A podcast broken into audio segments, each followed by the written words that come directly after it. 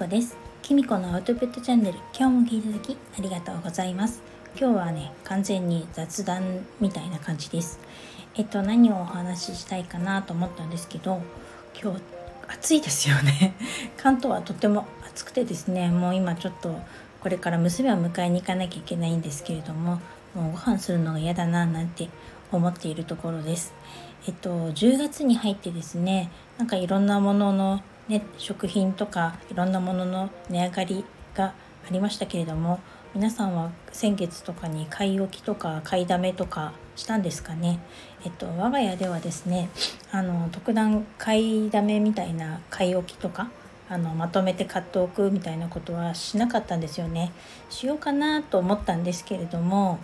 なんか最近あのもともと我が家4人家族だったんですけど今あの一番ご飯を食べる長男がですね4月からあの一人暮らしを始めて家を出てしまったので私と夫と娘の3人なんですね。で娘も大学生になってから本当にバイトがあったりとか友達と食べに行ったりとか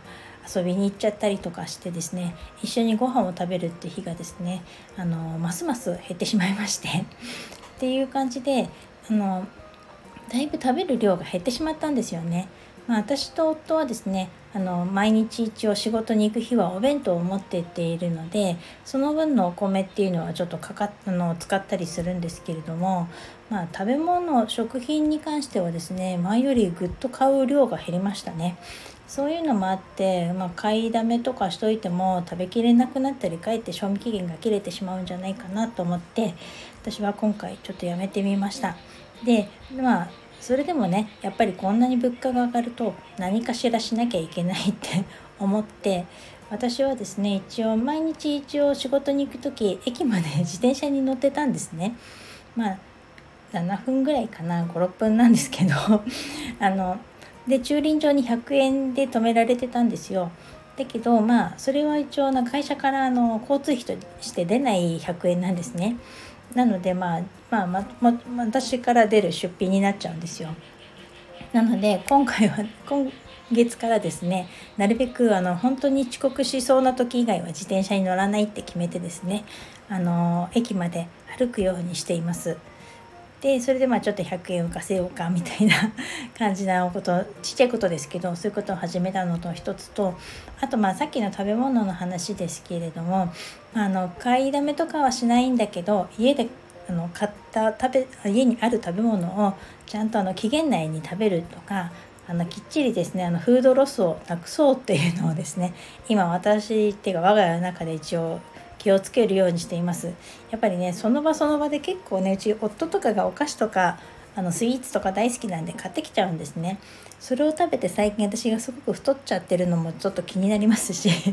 あの一応お料理もまあ回数がねあの食べる量は減ったとはいえまあ毎日ご飯作ってるわけなのでなるべくちょっと今ある食材でご飯を作るっていうであの美味しく食べてフードロスを減らそうというのをですね私の中にの 自分の家計の中に掲げているんですけれどもで一応ね夫と娘にも言ってるんですけど一体どこまで行くのかちょっと分かんないですけどそれをやってるところです。皆さんねどんなことされてるのかななんてちょっと思ったりしたのでもしよかったら教えてください。あとですねなんかあのこれもねちょっとこのまま話そうかちょっと迷ったんですけれどもなんかここつい最近ねあの落語家の円楽さん が亡くなったりとかアントニオ猪木さんが亡くなったりとかされましたよね。なんかあれを見てですね夫がねちょっと寂しいねって夫と話してたんですね。で私もねちょっとなんかどちらのお二人とも好きだったから ちょっとなんか悲しいっていうかで特にですねまああの猪木さんはですねなんか私の父親と本当に同世代っていうかうちの父親も私の父も なんか80代なのでああなんかうちの父どうしてるかななんてすごく心配になりました。今のところですねなんかボケたりとかはしてないのですがなんかね前より動きがなんかあのあんまり動かなくなったみたいなことはちょっと聞いてたんですけれどもでねなんかちょっと心配になったので来月ねちょっとあの娘と一緒にあの実家に帰ろうっていうふうには思っています。でなんかその猪木さんをね見てすごく思い出したことがあってあの父がですね本当にアントニオ猪木さんが好きだったというかあの昔ねプロレスってすごく流行ってましたよね。なんか私の子供の頃本当に当たり前のように毎日ぐらいにプロレス中継とかされててなんかよく父がですね本当に興奮気味に見ててまあ当時きっと今の私ぐらいの年齢だったと思うんですけれども正直私はですねそのプロレスを見ている父がすごく怖くてですね。なんか興奮しててなんかあの猪木さんが負けた時か勝った時かちょっと分かんないんですけどすごいおっかない顔してた時があってそれがやっぱりなんかプロレスイコール怖いみたいなイメージになっててですね。なんかすごく鮮明に覚えています。であの一度かな地元にですねあのやっぱりこう新日本プロレスなのかな多分なんかあの興行に来ててですね。あの近くの市民会館にあのリングを特設リングができましてそこにですね父がねやっぱりあのチケットを取って私と弟を連れてですね一緒に見に行ったんですけれどもものすごい熱気でなおかつですね本当にやっぱり怖くてですね